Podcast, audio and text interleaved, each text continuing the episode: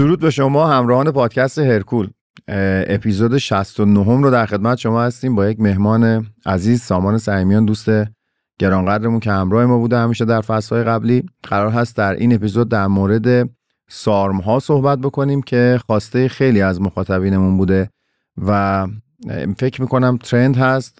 با اینکه چند سالی هست که در موردش جسته و گریخته صحبت میشه اما هنوز به دست آوردن اطلاعات زیاد در موردش کار ساده ای نیست به همین دلیل از سامان جان خواهش کردم که تو این زمینه تحقیق بکنن و با اطلاعات جامعی ما در خدمتتون باشیم. همراهی شما رو نیاز داریم در کنار خودمون در پادکست ارکول امیدوارم که این اپیزود هم نظر شما رو جلب بکنه.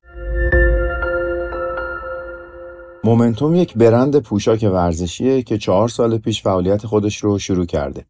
و تمرکزش روی تولید پوشاک ورزشی تخصصی است. از ویژگی های مهم مومنتوم اینه که همیشه تلاش می‌کنه کارهای خلاقانه و نو انجام بده و در تولیداتش سری های مخصوص ترینینگ، دویدن، تنیس و یوگا رو داره و شما برای مشاهده محصولاتشون می‌تونید از طریق لینکی که براتون گذاشتیم به وبسایتشون متصل بشین. سامان جان خیلی خوش اومدی پادکست ارکول مرسی ازت فرشید جان. منم سلام میگم خدمت همراهان پادکست ارکول و خوشحالم که تو قسمت دیگه ای همراهتون هست باعث خوشحالی ما از حضور شما همیشه دلگرم کننده است و اطلاعاتی هم که وارد می‌کنی همیشه بازخورد خوبی بر ما ایجاد کرده در مخاطب قربونت برم.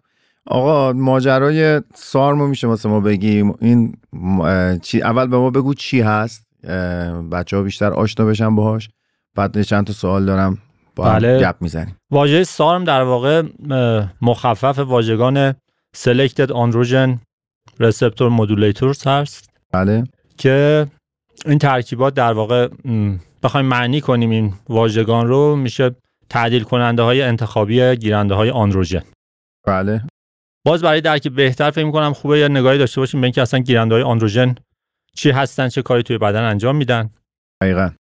مولکول های آندروژن ترکیبات آندروژن طبیعی در بدن مثل تستوسترون DHEA و دیهیدروتستوسترون که مهمترین آندروژن ها هستن در بدن.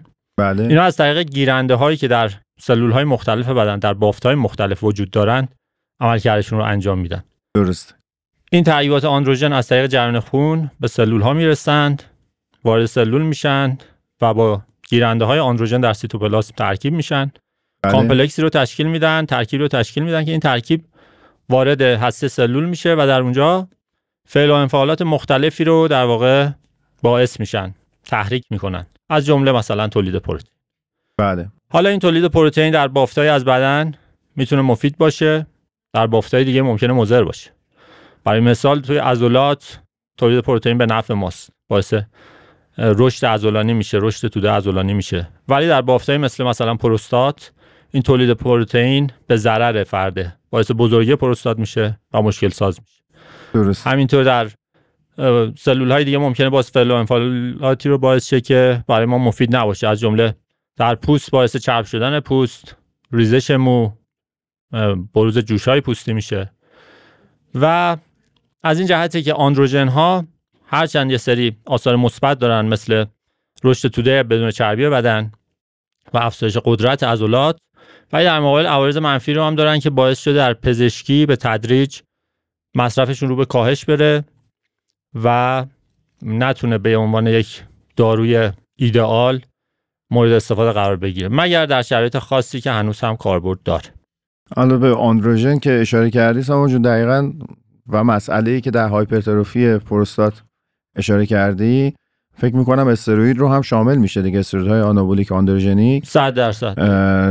آندروژنش به این به شعبهش به اینجا می‌خوره. اصلا استرویدهای آندروژن مشتقاتی از تستوسترون هستن که تمام اون عوارض منفی تستوسترون رو هم از این جهات در بدن باعث میشه. حالا بعضیشون تفاوتایی دارن. مثلا تستوسترون در بدن قابلیت تبدیل شدن به استروژن رو داره ولی خب بعضی استرویدهای سینتتیک بله. که در آزمایشگاه تولید شدن این مشکل رو ندارن. در عوض شاید مشکلات دیگه داشته باشن. مثلا فشار کبدی بیشتری داشته باشن. که این بحث ها رو توی اون دو اپیزودی که فکر می‌کنم در مورد پروهورمون ها و تاریخچه کردیم. استروید ها در خدمتتون بودم. مفصل توضیح دادیم. فقط اینجا گذرایی اشاره کردیم که مخاطبینمون بهتر بتونن درک کنن این دلیل ساخت سارم ها رو. دقیقا. در کل الان حالا جدا از این تعریف که لطف کردی م، سارم رو سامان باید بذاریم تو دسته مکمل ها یا چیزی فراتر از مکمل ها به حساب میاد؟ سارم ها در واقع ترکیباتی هستن که قراره به شکل دارو عرضه بشن. چون هنوز در مراحل تحقیقاتی هستن. بله. نمیشه گفتش که یه داروی معتبر هستن. و در واقع ترکیبات دارویی هستن که در سطح آزمایش هستند و تولیدشون کشفشون در واقع برمیگرده به ابتدای هزاره جدید. بله. واقع در اون سالها کشف شدند و به تدریج هم تعدادشون از روی افزایش هنوز هم هر از چندی ترکیبات جدیدتری ارائه میشه. به دلایلی که حالا اشاره می‌کنم. در واقع هدف از تولید این ترکیبات این بود که بتونیم بیایم گیرنده ها رو توی سلول هایی که مورد نظرمون هست تحریک کنیم. بله. در واقع اون ترکیب گیرنده و سارم بتونه در هسته سلول فعل و انفعالات مورد نظر ما رو ایجاد کنه مورد بله. نظر پزشکان رو در واقع و در بافت های دیگه از بدن مانع عملکردهای خاصی در سلول بشه. یعنی در واقع مثلا مانع رشد بشه. مانع تکثیر سلول بشه. و در واقع گیرنده ها رو بلاک کنه به نوعی.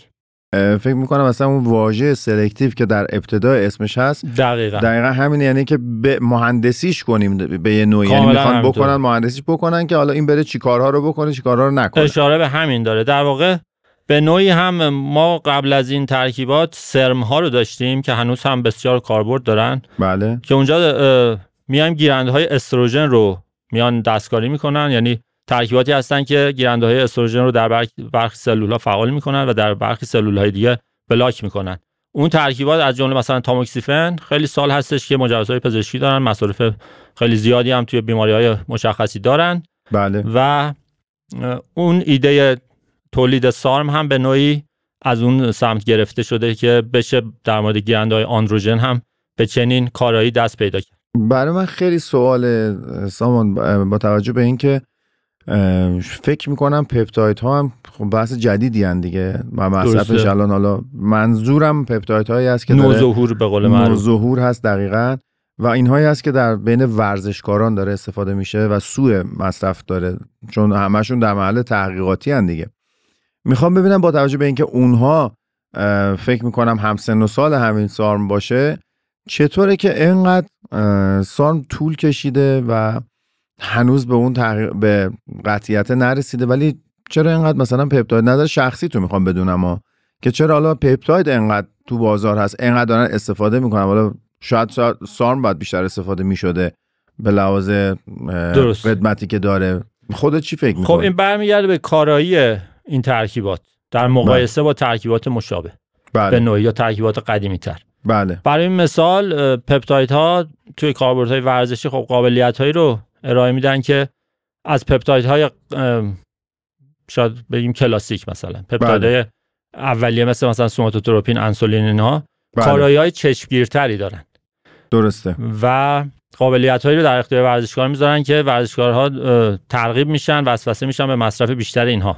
ولی در. مورد سارم ها در واقع مزایایی هم که دارن برای ورزشکاران از جهت افزایش قدرت عضلانی رشد عضلانی ضعیفتر هستش از آندروژن های مثل تستوسترون و مشتقاتشون. بله. در واقع عوارضشون قرار کمتر باشه ولی قدرت و پتانسیلشون روی عملکرد ورزشی هم کمتر هست از آندروژن ها درست. و اینها باعث شده که همچنان آندروژن ها طرفدار بیشتری توی ورزشکاران سوء مصرفشون طرفدار بیشتری داشته باشه.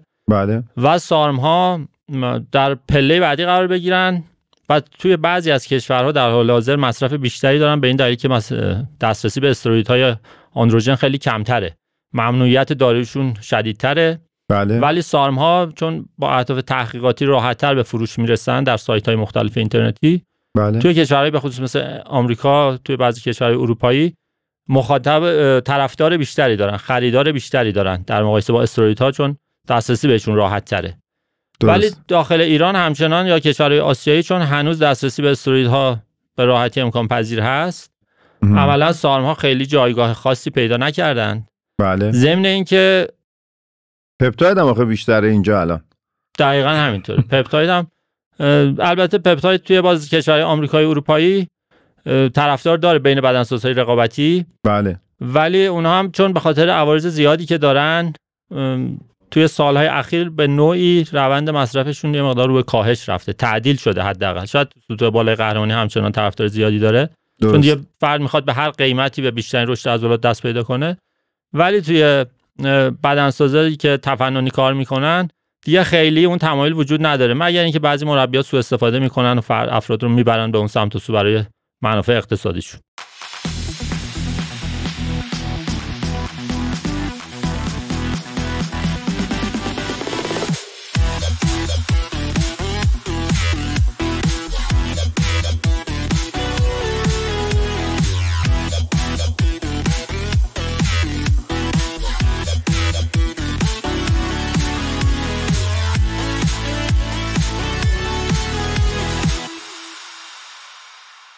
سامان جون سارم ها قرار هست تو چه زمینه پزشکی مورد استفاده قرار بگیره که قطعا حالا بعدش مثل استرویدها ورزشکارا میان از اون و فواید احتمالیش می‌خوان استفاده بکنن بعضی که تایید بشه و مخصوصا بیاد اوتیسی قرار بگیره. اگر اگر بشه این اتفاق بیفته حالا نمی‌دونم چه نتیجه خواهد داشت بعد از تایید تحقیقاتش. می‌خوام ببینم چه اثرات مثبتی رو میشه ازش انتظار داشت. یادم تو تبلیغاتی که راجبش بود سالها قبل می‌گفتن یه چیزی اومده شبیه معجزه است که تاثیراتی مثل استرویدها داره اثرات سازنده مثبتش رو داره و در عین حال اثرات منفیش خیلی کمه. کاملا همینطوره. یه زمانی امیدهای خیلی زیادی در مورد کارایی این ترکیبات به وجود اومده بود. بله. اینکه بتونن جایگزین خیلی خوبی باشن برای آندروژن ها و عوارض منفی خیلی کمی داشته باشن. بله.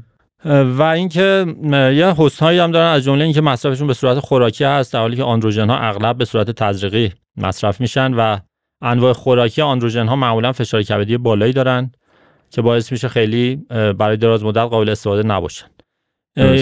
یکی از دلایلی که سارم ها مورد توجه قرار گرفت همین بود. ولی مشخص شد که اغلب سارم ها هم در مصرف منظم باعث افزایش آنزیم های کبدی میشن. و بله. از این جهت هر چند از برخی از استروید ها اون فشار کبدی که ایجاد می‌کنن کمتر هست ولی باز هم قابل چشم پوشی نیست. یعنی همچنان اگر کسی هم الان بگیره و سارم هایی که وجود داره رو مصرف بکنه هنوز چون قطعیت درش نیست یه مقدار ریسک همراش هست دیگه. کاملا همینطوره. اصلا یکی از دلایل اینکه هنوز تاییدیه های پزشکی رو دریافت نکرده این هستش که باید عوارض دراز مدت این ترکیبات مشخص شه. چون اینا ترکیباتی هستن که در پزشکی هدف از استفادهشون اهداف دراز مدته. مثلا فرد شاید قرار باشه چند سال تحت مصرف چنین داروهایی قرار بگیره. از این جهته که باید حتما مشخص شه در دراز مدت چه عوارضی می‌تونه داشته باشه برای فرد. و همین باعث شده که هنوز هم مجوزهای رو مجوزهای لازم از سمت FDA و سازمان های معتبر رو دریافت نکنه و البته موارد دیگه هم هست دلایل دیگه هم هست که بهشون اشاره می‌کنیم در ادامه بحث. عالی. حالا بریم سراغ موارد منفیش فکر می‌کنم. می‌خواستی اشاره بکنی؟ به نظرم یه, بر... یه اشاره داشته باشیم به اینکه در چه زمین های پزشکی بیشتر مورد توجه هست تا به موارد منفی هم برسیم. عالی. عمده مواردی که استفاده از سال مورد توجه بوده در مورد بیماریهایی هستش که باعث ضعف شدید بدنی میشن از جمله انواع سرطان ها که در طول پروسه درمان پروسه شیمی درمانی و داروهای مختلفی که فرد مصرف می‌کنه دچار تحلیل عضلات زیادی میشه دچار ضعف عمومی زیادی میشه بدنش. بله. یه زمانی تلاش برای همون مصرف آندروژن ها بود که بتونن بیان توده عضلانی فرد رو افزایش بدن قدرتش رو افزایش بدن حال عمومیش رو بهبود بدن. که بعد به خاطر عوارض دیگه کم کم کنار رفت و سارم ها جایگزین شدن. از این جهت قراره که جایگزین بشن. هرچند که هنوز میگم مجوزهای کامل رو دریافت نکردن و زمینه های دیگه در سارکوپنیا که باز تحلیل عضلات هست همزمان با افزایش سن. در افراد مسن می‌دونیم که سطح آندروژن های طبیعی بدن افت می‌کنه. سطح هورمون های مختلف دچار تغییرات و افت های مختلفی میشه که باعث میشه فرد کم کم عضلاتش تحلیل بره قدرتش کمتر بشه ریسک زمین خوردن ها توی سن بالا بیشتر میشه بله. و خودش یکی از دلایل مرگ و میر هست. حالا دیدی که در مورد سارم هست اینه که بتونن برای چنین افرادی هم مورد استفاده قرار بدن. در واقع در سین بالا به جای هورمون تراپی که در حال حاضر هم طرفدار زیاد داره ولی عوارضی هم داره از جمله اینکه گفته میشه در دراز مدت هورمون تراپی می‌تونه به عوارض قلبی عروقی منجر شه یا به بزرگی پروستات و مشکلات پروستات منجر شه. بیان سارم ها رو جایگزین کنن برای این اهداف. در واقع با این هدف اومدن که سعی کنن یه رسته جدیدی از داروها رو با تکنولوژی جدیدتر تولید بکنن که با عوارض کمتری بتونیم سالمندی با کیفیتتری داشته باشیم یا افرادی رو که تحلیل رفتن رو برگردونن دیگه. دقیقا همینطوره. و ضمن اینکه حتی برای اهداف درمانی مثلا در بزرگی پروستات هم مورد توجه بوده. اینکه SARM ها بیان گیرنده های آندروژن رو در بافت پروستات بلاک کنن بله. و در واقع مانع تولید پروتئین بیشتر توی بافت یعنی hypertrophy رو جلوشو بله. بگیرن یه در واقع حتی hypertrophy رو معکوس کنن. بله. کم کم بتونن اون بزرگی پروستات رو حتی درمان کنن. که اینها تغییراتی انجام شده اغلب در سطح مثلا موشای آزمایشگاهی بوده در سطح مراحل اولیه بوده. بعضی هاشون نتایج مثبتی رو نشون دادن بعضی ها نتایج خوبی دیده نشده ازشون. و در عین حال اشاره کردم عوارض کبدی در مصارف خوراکی اکثرا دیده شده. بله. همچنین کاهش سطح HDL یکی از عوارض رایج در مورد مصرف سارم هست که باعث در واقع برهم خوردن اون تعادل لیپیدهای خون میشه. بله. لیپوپروتئین های که نقش مثبت و منفی در خون دارن. و اونجا باز احتمال اینکه بتونه باعث ریسک مشکلات قلبی عروقی در دراز مدت بشه مطرح شده. بله. و این هم یکی از عوارض منفی سارم هست. که بعد اومدن انواعی که انواع دیگه رو تولید کردن از سارم ها که در واقع جذبشون از طریق پوست هست. مثل مثلا کرم ها و برچسب هایی که زمانی در مورد آندروژن ها هم بود و هنوز هم هست. کرم هایی که حاوی تستوسترون مثلا یا برچسب هایی که به پوست چسبیده میشه و دارو رو از طریق پوست به بدن منتقل می‌کنه. که تو این موارد تونستن این عوارض رو عوارض کبدی و عوارض منفی که روی HDL داره رو خیلی کمتر کنن. ولی هنوز به اون شرایط ایدئال نرسیدن. در واقع تلاش هستش که باز بتونن ترکیبات بهتری رو فکر کنم زمان بیشتری نیاز است و دقیقا همینطوره. همیشه این سوال تو ذهن منه. فکر می‌کنم چون مسئله اخلاقی نیست سراغش نمیرن. خیلی از ورزشکاران حرفه‌ای حالا پرورش اندامون رو نمی‌خوام فقط به تنهایی اسم ببرم چون در بقیه ورزشکاران هم استفاده میشه. اگر این ارتباط بین ورزشکار حرفه‌ای و یا حداقل ورزشکار سطح متوسط اتفاق بیفته با محققین اینها دارن بدون اینکه نظارتی روشون باشه خودسرانه مصرف می‌کنن. یعنی اینا می‌تونن بیان این افراد رو بگیرن اینا که دارن مصرف می‌کنن. یا یعنی اینا رو ببرن توی آزمایشگاه و ببینن که حالا تاثیرش در انسان بشه شکل میشه. می‌دونم که این کار اخلاقی نیست و هیچ وقت اتفاق نمیفته مشکل اینه که خب اساسا کشف و توسعه داروها با هدفهای درمانی انجام میشه. بله. و میان داروها رو روی بیماری های مشخص بررسی می‌کنن.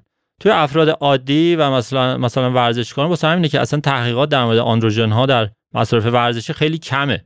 اولا هزینه تحقیقات خیلی بالاست و کمپانی های دارویی هم تمرکزشون روی درمان بیماری هاست. یعنی ارائه بله. دارو برای درمان بیماری های مختلف. اینجا ورزشکار در واقع سوء استفاده می‌کنن از برخی عوارض داروها در به نفع خودشون. دقیقا. حالا اون عوارض می‌تونه مثبت باشه ولی عوارض منفیش رو نادیده می‌گیرن و بعد دچار مشکلاتی میشن که متاسفانه بعضیاش هم جبران ناپذیره. دقیقا. ساما جون بحث الان مجاز یا غیر مجاز بودنش راجبش صحبتی شده یا نه؟ در مورد سارم در واقع از جهت سازمان های معتبر ورزشی در تمام این سازمان ها غیر مجاز اعلام شده. در واقع کمیته جهانی ضد دوپینگ از سال 2008 ترکیبات سارم رو جزو داروهای ممنوعه قرار داد. به این دلیل که به هر حال می‌تونه باعث افزایش توده عضلانی بشه. و مورد دیگه هم که اشاره کنم توی تحقیقات که چرا هنوز نتونسته مجوزهای دارویی بگیره این هستش که مجوزهای پزشکی رو بگیره. اینه که برای مثال استارین یکی از سارم های معروف است. به مراحل سوم تست های بالینی هم رسیده. ولی تو اون مراحل یعنی حتی برای بیماران سرطانی مشخص شده که می‌تونه افزایش توده عضلانی رو داشته باشه درسته. ولی نتونسته بهبود عملکرد عضلانی رو هم باعث بشه به تنهایی به خودی خود یعنی افزایش قدرت عضلانی در اون افراد دیده نشده فقط افزایش توده دیده شده و اینجا. کارشناسا مورد اختلاف نظر و اینجا کارشناسا نظرات متفاوتی دارن یه عده میگن اساسا تا تمرین ورزشی انجام نشه از اون عضله افسوده شده نمیشه بهره گرفت. یعنی اون عضله افسوده شده به افزایش قدرت و بهبود حال عمومی فرد منجر نمیشه و باید با تمرین ورزشی باشه. در نتیجه مثلا استارین این قابلیت رو داره که بتونه مجوز بگیره. و اگر بله. مجوز بهش نمیدن دارن بیش از حد حساسیت به خرج میدن روی کارش. و. همین در مورد آندروژن ها هم تا حدودی هست. یعنی فردی که آندروژن رو بدون تمرین ورزشی مصرف کنه باز هم افزایش توده عضلانی رو داره. بله. ولی اون زمانی هست اون افزایش توده عضلانی با افزایش قدرت هم همراه هستش که معمولا تمرین ورزشی هم در کنارش انجام شه. درسته. و همین مسئله به هر حال افزایش توده عضلانی که یکی از محبوب ترین خاصیت های دارویی هستش که مورد توجه ورزشکارا به خصوص بدنسازا قرار می‌گیره باعث شده که گرایش به مصرف سارم در ورزشکارها هم زیاد باشه. و به هر حال وادا از سال 2008 مصرف این داروها رو در لیست داروهای ممنوع قرار داد غیر مجاز اعلام کرد. تا ولی- امروز هم ادامه داره دیگه. بله ادامه داره و هر سارم جدیدی که تولید میشه میاد در به این لیست اضافه میشه. و دو دلیل باز داره که ورزشکارا گرایش زیادی دارن به مصرف سارم یکی اینکه گفتم توی کشورهای غربی ممنوعیت مصرف استروئیدها اه، ممنوعیت جدی هست و حتی خرید خرید و فروششون از جهت حقوقی غیر مجازه و جرم شناخته میشه ولی سارم از طریق سایت های مختلف اینترنتی به- عنوان داروی تحقیقاتی قابل خریداریه و ضمن اینکه ردیابیش در تست های دوپینگ هم کمی سختتر از آندروژن هاست.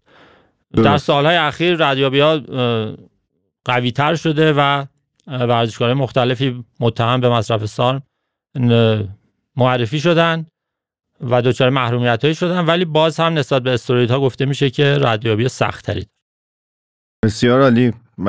پس فعلا همچنان نمی‌تونیم روش تکیه بکنیم. اصلا دسترسیش هم فکر می‌کنم خیلی راحت نیست. یکی از دلایلی که مصرف نمیشم همینه. من فکر نمی‌کنم تو بازار خیلی زیاد ازش باشه و ضمن اینکه مصرفش هم همراه با ریسک چه بسا استروئیدها تکلیف مشخص تری دارن تا نسبت به چیزایی که مثل سارم که هنوز یا پپتاید که هنوز تحقیقات روشون کامل نشده و عوارض بلند مدتش معلوم دقیقا. همینطوره به خصوص توی ایران مخاطبین ما هم که چون اکثرا ایران هستن زندگی ایران زندگی می‌کنن بله. این نکته رو مد نظر داشته باشن که تو این سالهای اخیر تو ایران هم زیاد تبلیغ میشه بعضا متاسفانه بعضی مربیات تلاش می‌کنن به جای استروئیدهای آندروژن یا بین دوره های استروئیدی بیان به شاگردانشون سارم رو بفروشن در واقع و تبلیغ می‌کنن براش. در حالی که خیلی از این ترکیبات حتی در خارج از ایران هم که بررسی دقیق انجام شده برای نمونه 49 نمونه از سارم هایی که توی سایت های مختلف فروخته می شده رو بررسی کردن محصولات رو. بله. و دیدن که 26 مورد از این 49 تا در واقع بالای 55 درصد اصلا حاوی هیچ سارم فعالی نبودن. و در واقع یا ناخالصی خیلی زیادی داشتن یا اینکه آلوده بودن, بودن به استروید. دلیلش همین هستش که استرویدها ارزون ترن در واقع. بله. و خیلی از افرادی که فروشنده این ترکیبات هستن چون کمپانی های معتبر دارویی هنوز اینها رو تولید نمی‌کنن. بله. همونطور که گفتیم مجوزهای دارویی ندارن لابراتوارها میان اینا رو تولید و ارائه می‌کنن که اعتبار چندانی ندارن دقیقا دقیقاً. و. خیلی راحت می‌تونن بیان استرویدهای خوراکی رو جایگزین کنن توی ترکیباتشون هم خیلی هزینه براشون. کمتر میشه و افراد هم که نمیان دونه بدون اینا رو آزمایش کنن مصرف می‌کنن نتیجه مثبت هم می‌بینن و فکر می‌کنن که خب این نتیجه ناشی از اون سارم مصرف شده است بله در حالی که این داره آندروژن مصرف می‌کنه و عوارض آندروژن رو خواهد داشت. حالا اگر فرد بیاد مثلا بین دوره‌های استروئیدی بخواد سارم مصرف کنه اگر این سارم هم آلوده باشه با آندروژن در واقع اصلا سیستم طبیعی هورمونیش دیگه امکان ریکاوری نداره و مدام فرد داره تحت آندروژن باقی میمونه. این یک جنبه منفیه. جنبه منفی دیگه در بین خانم هاست. سارم ها قراره که در خانم ها هم عوارض خیلی کمتری رو نسبت به آندروژن ها داشته باشن. ولی وقتی که شما سارمی رو مصرف کنید که نمی‌دونید ترکیب واقعش چی هست آلوده به آندروژن باشه. اگر خانم ها این کار رو انجام بدن مسلما دچار عوارض آندروژن ها میشن که خیلی هاشون غیر قابل برگشت هست و جبران ناپذیر. بله متاسفانه تا وقتی این به سر و شکل مجازی نرسه و شرکت های معتبر داروی پشتش نباشن نه پیگیری خواهد شد نه جوابگویی براش وجود خواهد داشت مثل همینجوری که سامان جون اشاره کرد. بس باید خیلی همچنان با احتیاط به سارم نگاه کرد به پپتاید نگاه کرد تا روزی که اینا بتونن مجوزاشون رو عکس بکنن. و فکر می‌کنم چند سال زمان می‌بره مثل هر داروی دیگه که نیازمند تحقیقات گسترده و وسیع هست. کاملا همینطوره. البته در مورد پپتاید ها بحث باز به نوعی مجزا و مفصل شاید توی قسمت دیگه بهش پرداختیم. بله. و عوارضشون خیلی جدی تره و اصلا شاید هیچ وقت مجوزهای پزشکی رو خیلی از این پپتاید های نوظهور موجود نتونن کسب کنن. ولی سارم ها در مورد سارم ها امیدواری بیشتری هستش که برخی حتی از سارم های موجود هم بتونن به اون دریافت مجوزهای FDA و اینا برسن و به تولید انبوه معتبری دست پیدا کنن. پس میشه به سارم ها امیدوارتر بود. در اینکه در آینده شاید بتونن تحول بزرگی در صنعت درمان و بعد از اون هم احتمالا در ورزش ایجاد بکنن. سامان جون مطلب دیگه ای فکر می‌کنی میمونه در مورد سارم؟ نکته خاصی نمونده. امیدوارم که بحث مفید بوده باشه. حتما همین جوریه ممنونیم که مثل همیشه همراه ما بودی با اطلاعات درجه یک موجز و بسیار پرمغز. خواهش می‌کنم باز خوشحالیم بود. قربونت برم. امیدوارم در فصل هشتم هم در خدمت باشیم. از همه دوستانی هم که گوش می‌کنید به پادکست هرکول ما رو حمایت می‌کنین. بسیار بسیار قدردان هستیم و تشکر می‌کنیم. این اپیزود رو در بهمن ماه 1402 ضبط کردیم. محمد رضا محمدی عزیز کنار ما بوده به عنوان کارگردان. امیدوارم که هر جا که هستین خوب باشین. از تمامی عزیزانی که به هر نحوی ما رو حمایت می‌کنن قلبا عرض ارادت می‌کنیم و امیدواریم هر جا که هستین خوب و خوش باشین.